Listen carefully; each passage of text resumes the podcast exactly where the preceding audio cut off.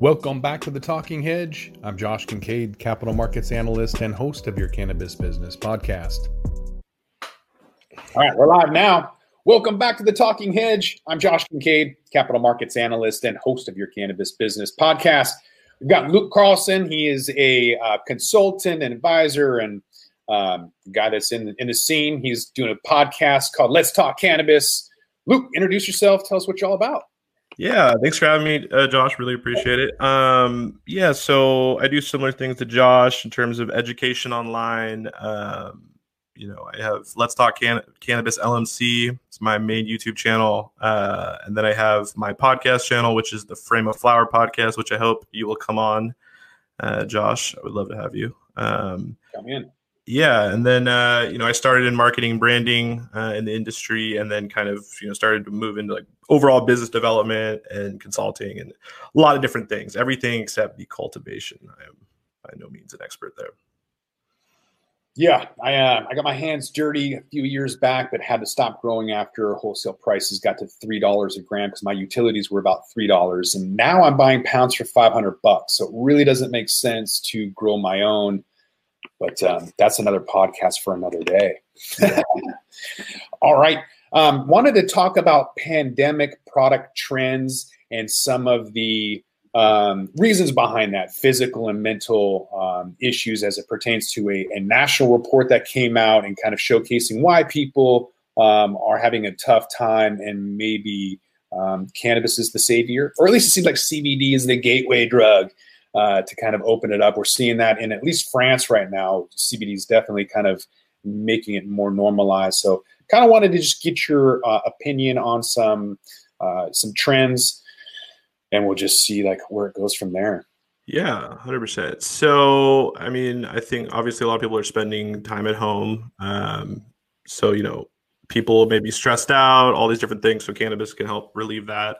CBD, like you pointed to. Um, you know, I, I'm not the best in terms of like, you know, specifically like medical side of things, but more so like buying trends, right? We've seen, you know, a lot of things get sped up. Like, you know, if you look at any time in history, uh, when you see conflict, right? Like, for example, World War II gave women, you know, more rights uh, because it was necessary now because of the pandemic we're in you know a lot of states implemented uh, unfortunately washington didn't but a lot of states implemented uh, delivery or um, curbside uh, pickup um, and like right away. So like colorado is kind of our counterpart and they did that. Unfortunately colorado seems to be making all of the best decisions when it's talking about the two og's washington and colorado. Um, because their regulators actually listen to the experts. Anyway, I'm going to stop. I'm going to stop going with that on the regulators. I, the regulators did their best here. Um, but uh, yeah, so you're seeing a lot of you know. Uh, in terms of you know different buying habits you know it's it's it's you know we're fortunate enough to you know not be a struggling industry actually a thriving industry right in these times where there's a lot of industries that are not doing well cannabis and and not to say cannabis is you know the cannabis industry is is helping everyone that's in the industry like you know i don't know where you know where my millions are or anything but i don't have them um but there's a lot of people you know like retail you know breaking records in a lot of states um and there seems to be you know at the beginning of the pandemic or when it really got to the us you know you start to see these crazy spikes in uh in, in in purchasing, right? And then you know you'd see that for about a week, and then two weeks, and then the next two weeks you would see a complete uh, you know dive down. People are stocking up, right?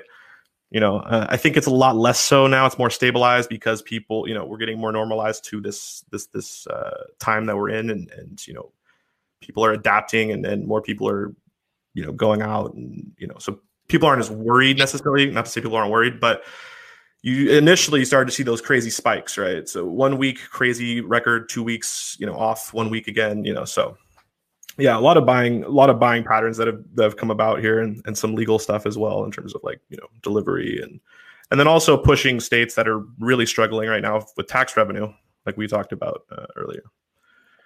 Yeah, I definitely agree. That's going to get fast tracked for delivery, whereas things like cannabis cafes that we talked about earlier yep. are going to sidetracked. Um, yeah, no, unfortunately, because I and I seriously that D, the DC point that you made, I am gonna definitely steal that from you because that was a brilliant like having it around, like normalizing it around the politicians, the power center. That's how you meet change. I mean, that sounds kind of lot, like obvious when you say it like when I say it like that, but no, but that's like really good point. I think that that's a that's a whole angle I hadn't even looked at whatsoever. Uh, is how important actually some of those uh, cafes and, and different cannabis like bars, right, would be in terms of normalizing and, and, and getting it on the same level or same acceptance in terms of alcohol, in terms of societal uh, acceptance or, or regularity. Um, yeah. Absolutely. Yeah, there was a lot of sales spike as people kind of were hoarding cannabis early on, not maybe smoking it, but hoarding it, um, not really sure if they should be combusting due to the pandemic. Uh, and then that just went to the wayside, and people kind of went back to their normal spending habits. Maybe as of May, it started to level out. A lot of great headset data um, that you can see month over month. Um, and I think we're uh, the Talking Hedge will do an update on that uh, within the next couple of weeks. Um, yeah, within two weeks we'll have another update. Um, but kind of wanted to real quick do I'm going to do a screen screen share and show you um, this report from the U.S. National Pandemic Emotional Impact Report um, is interesting. So uh, there's measurement of the emotional impacts on the virus. Um, but before we, we really get into that, I kind of want to show what people are buying, um, or maybe we'll we'll do it like both at the same time. Yeah. Because if people are are they're buying these products for a reason, right? And it's because they're feeling stressed out. Um, so maybe we'll just take a quick look at, at the emotional impact first and then how people are moving towards cannabis. Yeah, absolutely. I think that's a great, and I, and I think just one thing I want to mention too um, is, you know, I've, in terms of marketing, um, you know, pretty brilliant, brilliant dude that I was learning uh, marketing from in, in, in a different industry. But you know, he, he showed me there's like I can't remember the name of the report. It's a famous report, but it was a study done that you know it came to the conclusion that humans, like consumer us us as consumers, our buying uh, decision is based almost I think 85 to 90 percent off of emotion. Yeah, uh, yeah, I would think. Yeah, if not more. Which you know, I it makes sense when you say it, but no, yeah, it's it's I think it points directly to this though. Uh, it's not a huge survey. There's only 1,500 adults that were uh, surveyed, but I think you'll get um, a pretty good result taking a look at uh, males versus females in terms of the distress. Um, about 51% were moderate, whereas a quarter, uh, between you know, 24 and 27%, had high uh, pandemic distress. Um, so it looks like these numbers, they it's it doesn't matter who you are, male or female. Yeah, splits like so. These are those are under 34. Yeah. And then looking at age groups, really, really, really similar too. The older you get, it looks like there's less. Um, so, so for those that are under 34, they're experiencing moderate to high pandemic distress compared to older individuals. The group is also most likely to report pandemic-related job losses or reduced income.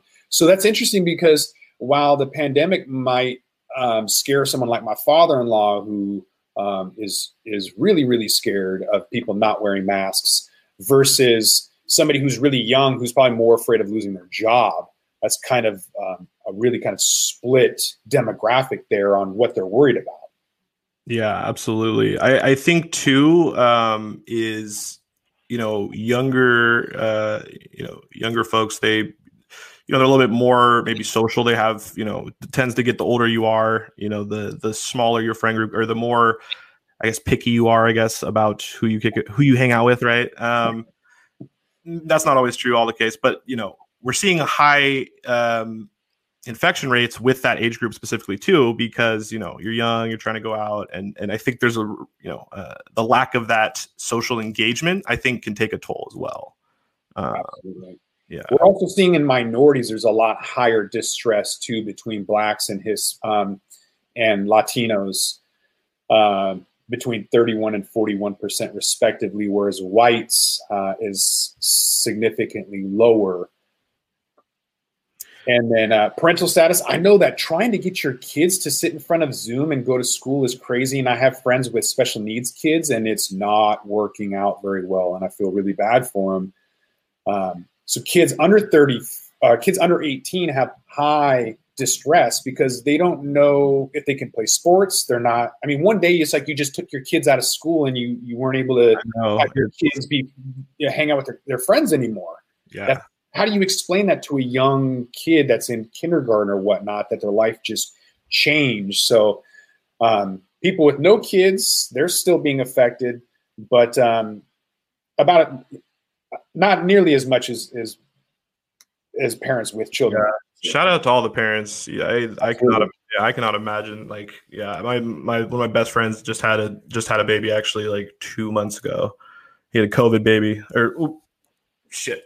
I shouldn't. I know it doesn't like. I, I'm so good about it too. I'm not saying that word because YouTube will potentially. You know, they do potentially uh, suppress it, but um, yeah, no, I yeah, parents. And I was talking to an activist last night. Uh, his name is Billy Dunn. He's from Oklahoma, and he's got um, two uh, special needs uh, children as well. And you know, it's it's really tough on him too. So yeah, absolutely.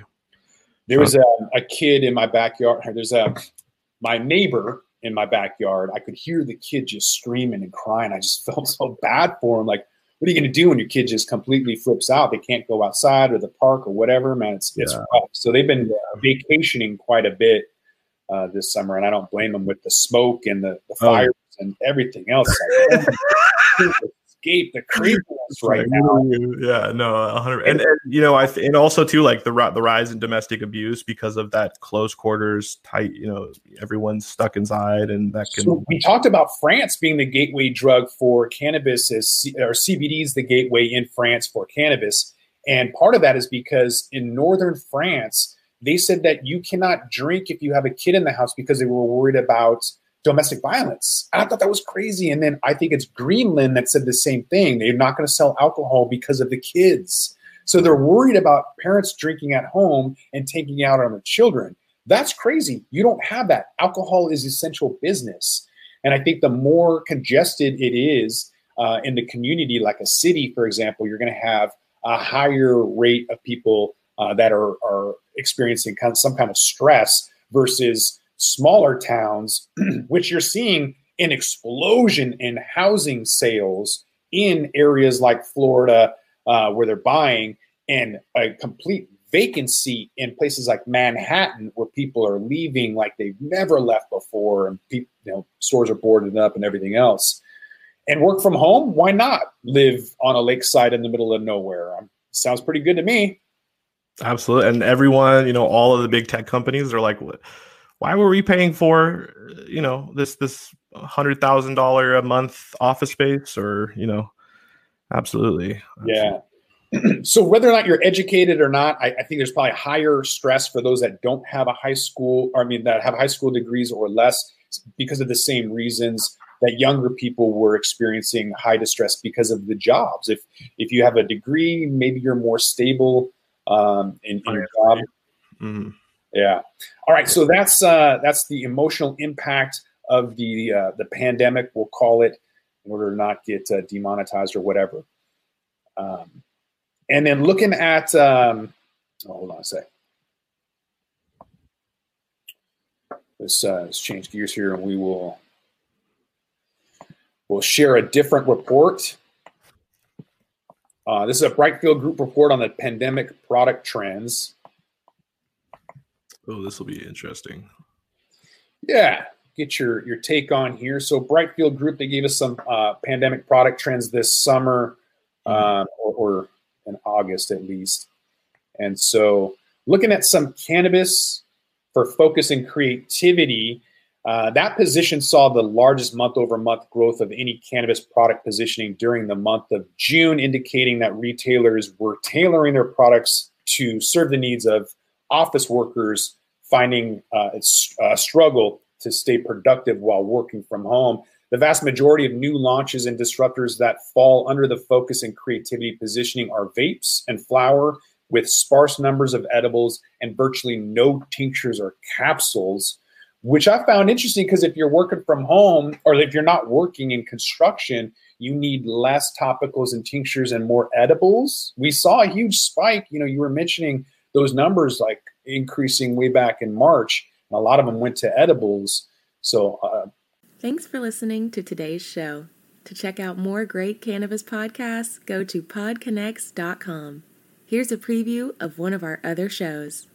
Hey, friends, I'm Brannon. And I'm Saba. And we are your host of the Cannabis Hangout podcast, an educational platform to connect with the cannabis community and share personal stories while breaking the stigma of marijuana. Join us every Sunday at 7 p.m. to gain valuable insight with different perspectives from industry leaders, growers, and medical marijuana patients. This is a place to learn so much from different angles in the cannabis industry. So tune in while, while we break, break it all down. down.